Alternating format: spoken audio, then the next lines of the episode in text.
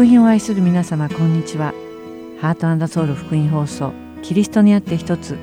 担当のサチカーツですイエス・キリストの清き血潮によって新しい命をいただいた皆様が神様に喜ばれる一週間を過ごされたと信じますさて第2回目の今日はユダヤ教のタルムドに出てくるお話をしたいのですがご存知でしょう。かある少年がユダヤ人のラビの弟子になりたいと思い彼を訪ねました。ラビは少年に私が出す問題が解けたら弟子にしてやろうと言いました。そこで少年は喜んでその問題を解くことにしました。ラビの出した問題はこうでした。煙突の中に二人の男の子が入って出てきた。一人の子の顔には黒い墨がついていたがもう一人の子の顔はきれいなままだった。さて、どちらの少年が顔を洗うだろうか。少年はすぐさま、顔に黒い墨がついている子です。と答えました。しかしラビは、そうだろうか。きれいな顔の子とは言えないだろうか。と答えました。ラビはその理由として、煙突から出た二人は、お互いに顔を見合わせて顔の汚い子はもう一人のきれいな子を見て自分もきれいだろうと思うがきれいな子は顔の汚いもう一人の子を見て自分も汚いのだろうと思い顔を拭いたのではないだろうかと説明しました。弟子になろうとした少年は「なるほど」とうなずきました。そこでラビはまた同じ問題を少年に出しました。少年は今度は顔のきれいな子が顔を洗うでしょうと答えました。ところがラビはその答えも正解ではないと答えました。なぜでしょうか？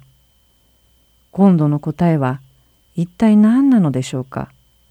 一緒に賛美した後に続いてお話ししましょう。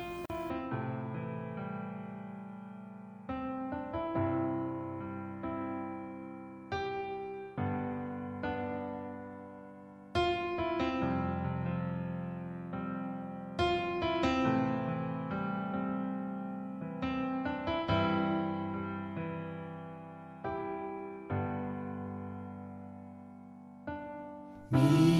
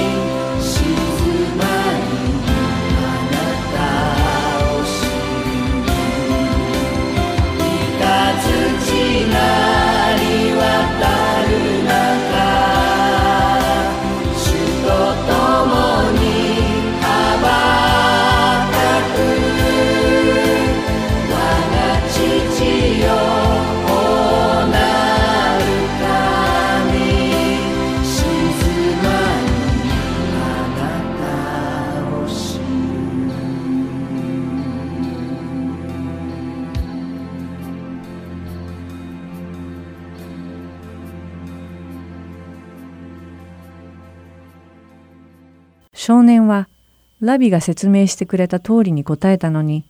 今度も答えが違うと言われたのでなぜだろうと思っているとラビはこう話し出しました。二人が一緒に煙突に入って出てきたのに一人はきれいな顔でもう一人は汚い顔をして出てきたこと自体がおかしいと思いませんか？ですからこの問題自体にまず欠陥があるのです。なるほど。面白いお話ですね。普通私たちの考えでは少年の答えのように顔の汚い子が顔を洗うのが当然だと思いますがラビの最初の説明を聞くときれいな子が顔を洗うという方が納得がいきます。またラビの2番目の問いかけのように2人が同じところに出入りしたのに1人はきれいでもう一人は汚かったというのも考えてみれば辻褄が合いません。この逸話から思うことがあります。それはすなわち自分が汚いと思った人が洗うということです。そして自分が汚いと知っている人が洗うのが当然のように自分は罪人だと分かっている人が罪の問題を解決しようとするということです。自分が汚いのを知らない子が洗おうと努めないのと同じように自分が罪人であると知らない人は罪の問題を解決する必要を感じないのです。自分の罪の存在を知らずに自分の汚さと洗わねばならない事態を理解することができるでしょうか聖書では立法でそれが明らかにされると言っています。ローマ人への手紙5章13節に「というのは立法が与えられるまでの時期にも罪は世にあったからです。しかし罪は何かの立法がなければ認められないものです」とあります。神がモーセを通してイスラエルに立法を与える以前にも罪はありました。人々は罪の中に生き罪のために死に至りました。それでも罪を罪として認めなかったと聖書に書いてあります。それは自分たちを映し出す霊的な鏡、すなわち神の御言葉がなかったためです。今も多くの人々が神を知らず、その方の奥義を知らないまま暮らしています。神の御言葉を知らずに、このような人たちは自分たちが現れなくてはならないということを知らずに生きているのです。主イエスを信じて罪から解放されたいと思わないのです。自分は罪を犯していないのになぜ罪の許しを請わねばならないのかと言い返しているのです。もっと恐ろしいのはこれがただ信仰のない人たちの問題としてとどまらないということです。自分のことをキリスト者であると言って教会に来る人たちの中にはキリスト者であるなら必ず経由しなくてはならない罪の悔い改めと神によるその許しの経験がない人たちがたくさんいます。ただイエスに好感が持てるとか教会に行ったら心が安らぐとかあるいは必要としている助けを得ることができるから人に会うのが楽しいからあれやこれやとさまざまな理由で教会に来る人々がたくさんいます。これらの人たちは教会に吸収され信仰生活を始めます。日曜日には礼拝に出席し中には熱心に水曜の礼拝金曜の礼拝にも参加する人もいます。祈り会や復興会にも参加し音楽が好きな人は聖歌隊や賛美チームなどに入って奉仕します。献金も欠かさずするし教会のいろいろな行事にも積極的に奉仕します。ところが不思議なことに外から見えることに変化はあっても内面的な様子は変わらないのです。奉仕はしているのに献身はないのです。顔に微笑みはあるのですが喜びはないのです。涙はあるが悲痛はないのです。なぜでしょうか？それは神の御言葉の前に座って自分を顧みつつ自分の罪の問題を考えていないからです。自分が汚いと悟れない人は自分が現れなくてはならないということを感じないのです。自分が危機に陥っていることを知らない人は助けを求めないし自分の罪のために死なねばならないと分別できない人は救いの主が必要だと感じないのです。自分が汚いのは鏡を見るとわかるのです。自分が危険な目に遭っている時は周囲を見渡すとそれがわかります。けれども自分が罪によって死ななくてはならないということをどうしたら理解することができるでしょうか。神の御言葉、神様がくださった立法は私たちの罪を示してくださいます。神様の立法はまるでレントゲンと同じです。私たちの体をレントゲンで写したらどの骨が折れたのかひびが入ったのかまたどこに穴が開いているのかを知ることができます。けれどもレントゲンで写しただけではそれらの支障のある部分を治すことはできません。レントゲンは私たちのどこがどう悪いかを見せているだけです。立法がなければ御言葉がなければ人は自分たちが罪人であると理解することができません。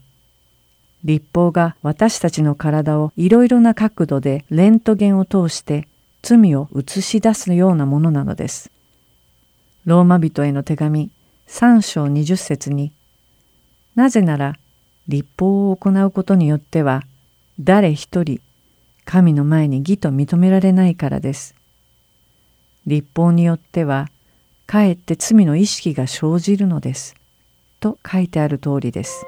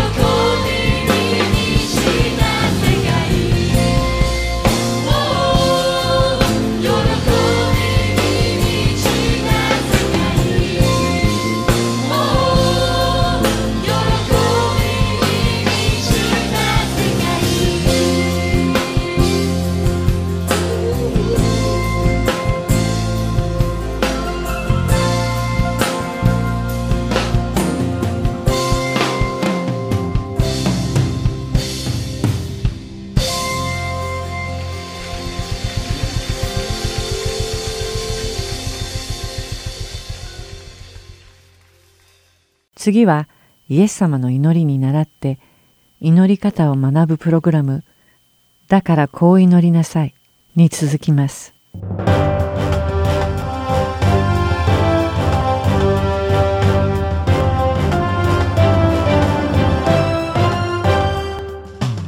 皆さんこんにちは。だからこう祈りなさいの時間です。お相手は横山です。さて先週主の祈りの意味を分かち合いましたがその意味を思い出しながら祈ってみましたでしょうか。先週私たちは祈りの仕方を考える前に避けるべき祈り方を学びました。主はどのように語りまたどのような祈り方がいけないとおっしゃられたのでしょうか。ちょっと復習してみましょう。まず第一に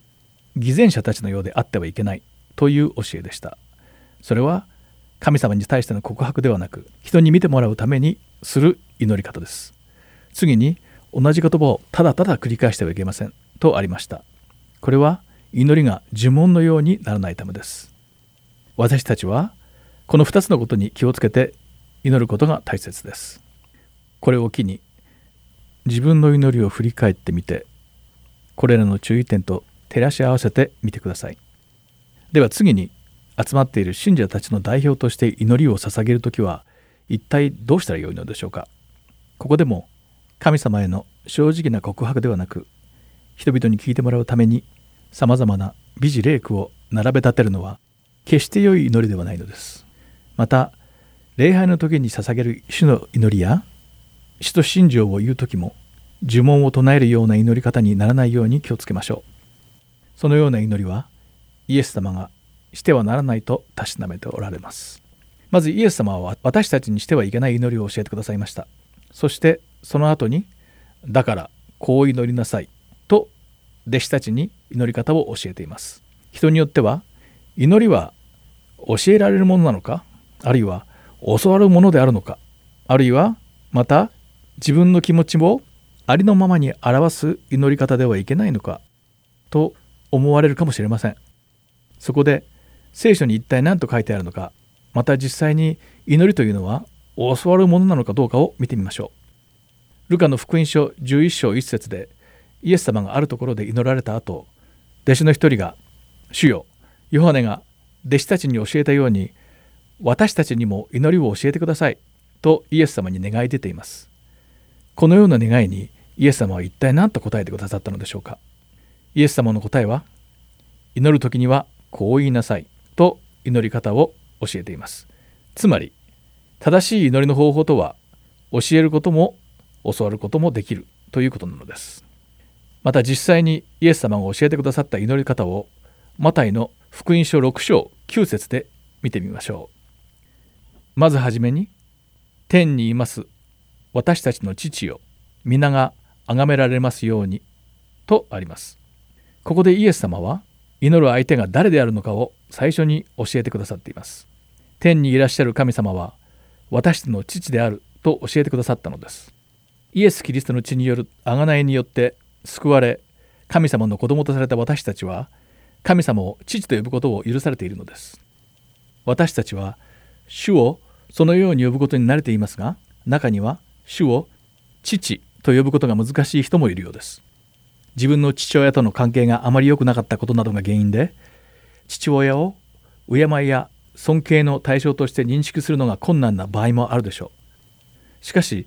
そのようなことで父としての神様を誤解したままでいるのはとても残念なことです。私たちが神様を天の父と呼ぶのは全くおかしいことではないのです。ところがそれはイエス様が生きていた当時のユダヤ人にとっては石で撃ち殺されるほどの神聖冒涜にあたる罪でした。なぜかというと神様は創造主で我々は被造物という立場上父と子という関係は成り立たないという理由からでした。当時のユダヤ人たちは神様の皆を口にすることさえできませんでした。だから聖書にヤーウェイという単語が出てくるとそれを主という意味のアドナイに言い換えて読んだのです。それほどに神様の皆を口にすることを恐れていたのです。ここでアドナイという言葉が出てきたので神様の性質を表す言葉をいくつか挙げてみましょう。主は私の羊飼いという意味のアドナイ・ロイ。全能の神エル・シャダイ。いと高き神様エル・エリオン。永遠の神エル・オラーム。私はある。という意味を表すエホバ。備えられる神としてアドナイ・イルエ平和の神アドナイ・シャローム。主の御座の神の手または主は我が旗という意味のアドナイ・ニシなどがあります。イスラエルの人々はこのように神様の性質を表した言葉で冒涜にならないように名前の代わりに使っていたのです。これらの呼び名は神そのものの名前ではないので誰もがそれを使うことができたのです。また神様の性質は普遍でありそれが事実であるという見地からも正しい表現です。例えば意図高き神様という意味のエル・エリオンは永遠に変わることがないですし備える神様としてアドナイ・イルエと呼ぶことも私たちが必要とするものを備えてくださることを鑑みれば自然なことでしょう。また先ほど述べたように天におられる父なる神様を表したヤーウェイという名前だけは使うことが許されていませんでした。この名前は唯一神様の子供という立場にある者だけが使うことができる呼び名でした。しかしイエス様は神様と私たちの関係を創造主と被造物の関係を超えイエス様を通して親子の関係にしてくださいました。まず祈りではこの神様と私たちの関係を正しく理解することが必要なのです。また私たちが神様を父と呼ぶことが許されているのはイエス様が主を父なる神という呼び方で人に教えられていることからも分かります。イエス・キリストを受け入れた人々すなわちその名を信じた人々に主は神の子供としての特権をお与えくださいました。ヨハノの福音書1章12節から13節ではこの人々は血によってではなく肉の欲求や人の意欲によってでもなくただ神によって生まれたのである。とあります。つまりもともとは創造主であったのに自ら被造物に身を落とし自分の民を救うために来てくださったイエス・キリストの皆を信じる人は神の子となるのです。エペソ人への手紙1章4節と5節にはすなわち神は私たちを世界のもといの置かれる前からキリストのうちに選び見舞いで清く傷のないものにしようとされました。神はただ御心のままに私たちをイエス・キリストによって自分の子にしようと愛を持ってあらかじめ定められておられたのです。とあります。私たちはキリストによって選ばれ神ご自身の子となったのです。さらにガラテヤ人への手紙4章4節から6節にはこう書かれています。しかし定めの時が来たので神はご自分の御子を使わしこの方を女から生まれたものまた立法の下にあるものとなさいました。これは立法の下にあるものをあがない出すためでその結果私たちが子としての身分を受けるようになるためです。そしてあなた方は子であるゆえに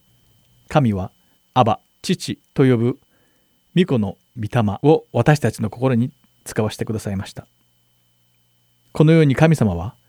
私たちが神様の子供であることを何度も御言葉を通して教えてくださっているのです。では神様はどうして私たちのような罪人を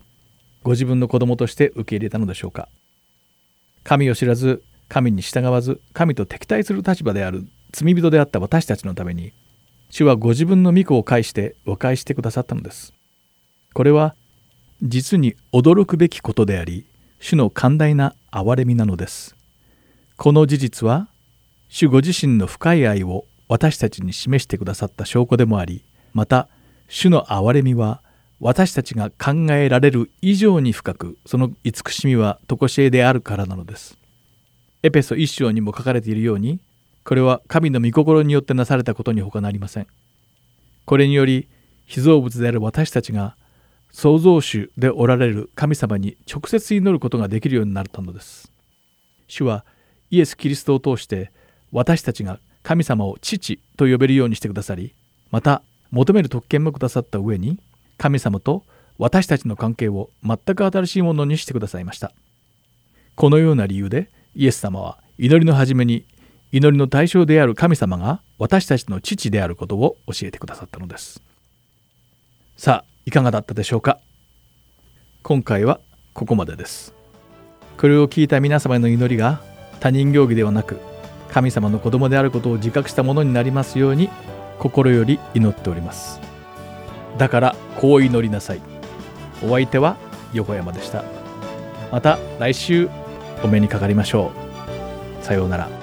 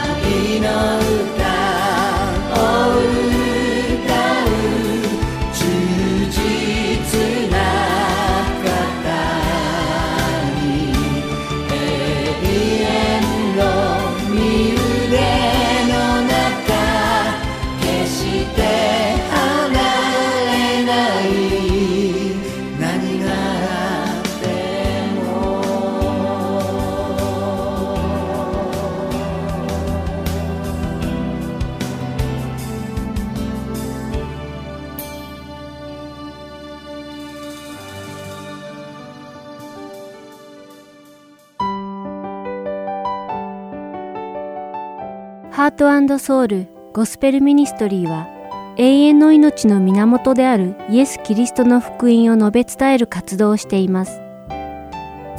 もしこの放送をお聞きになっている皆さんの中で神様、そしてイエス様のこと、または永遠の命についてもっと知りたいと思われる方がいらっしゃいましたら、どうぞこちらのウェブサイトまでお気軽にご連絡ください。heartandsoul.org at gmail.com heart and seoul org at gmail.com またこれからもこのハートソウルミニストリーの CD をご希望の方は E メールとお名前ご住所をご記入の上ハートソウルの E メールまでお知らせください。ご連絡いただき次第配送無料にて送らせていただきます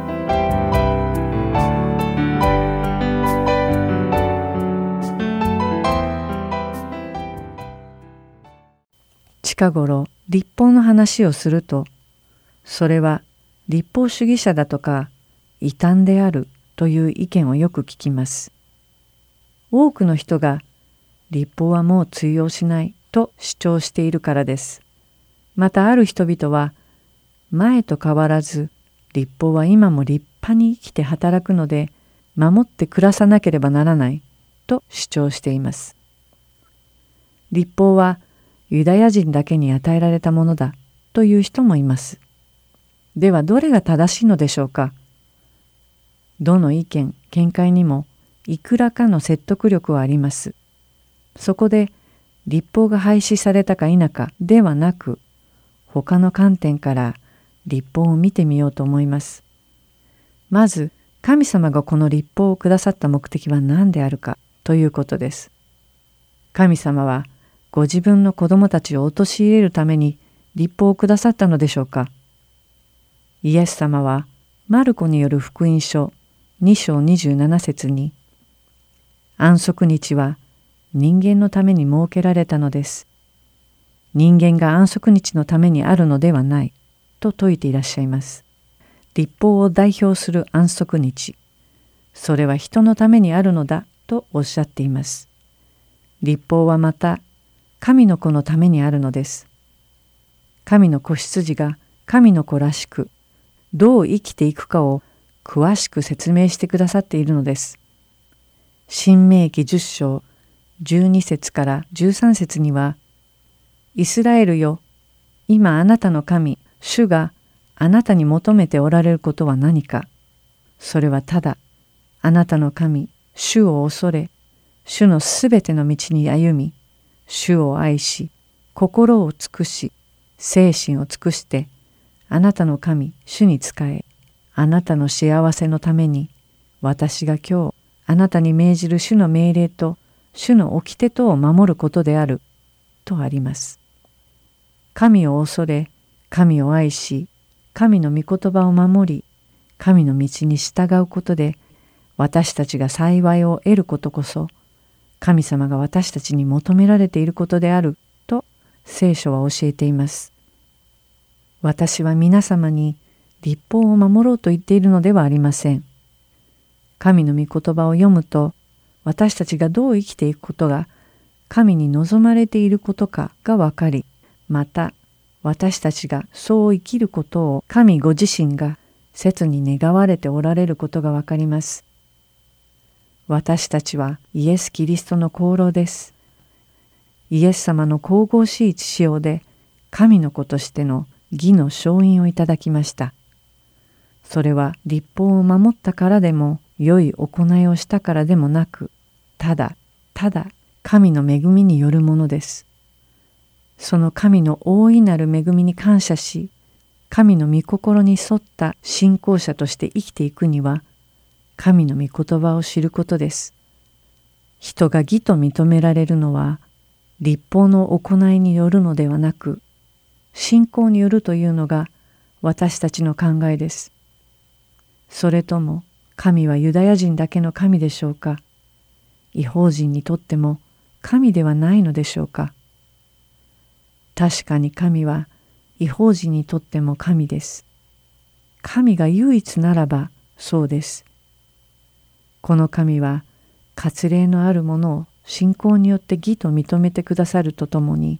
割礼のないものをも信仰によって義と認めてくださるのです。それでは私たちは信仰によって立法を無効にすることになるのでしょうか絶対にそんなことはありません。かえって立法を確立することになるのです。ローマ人への手紙3章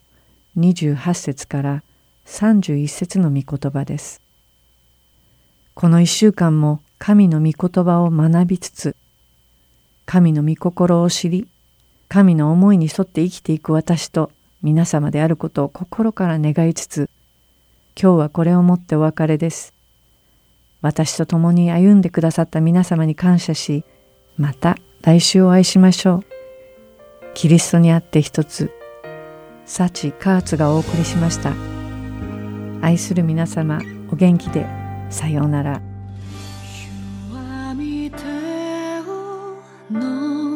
して涙を拭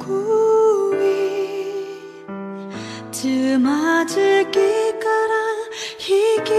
げてくださる命の地へ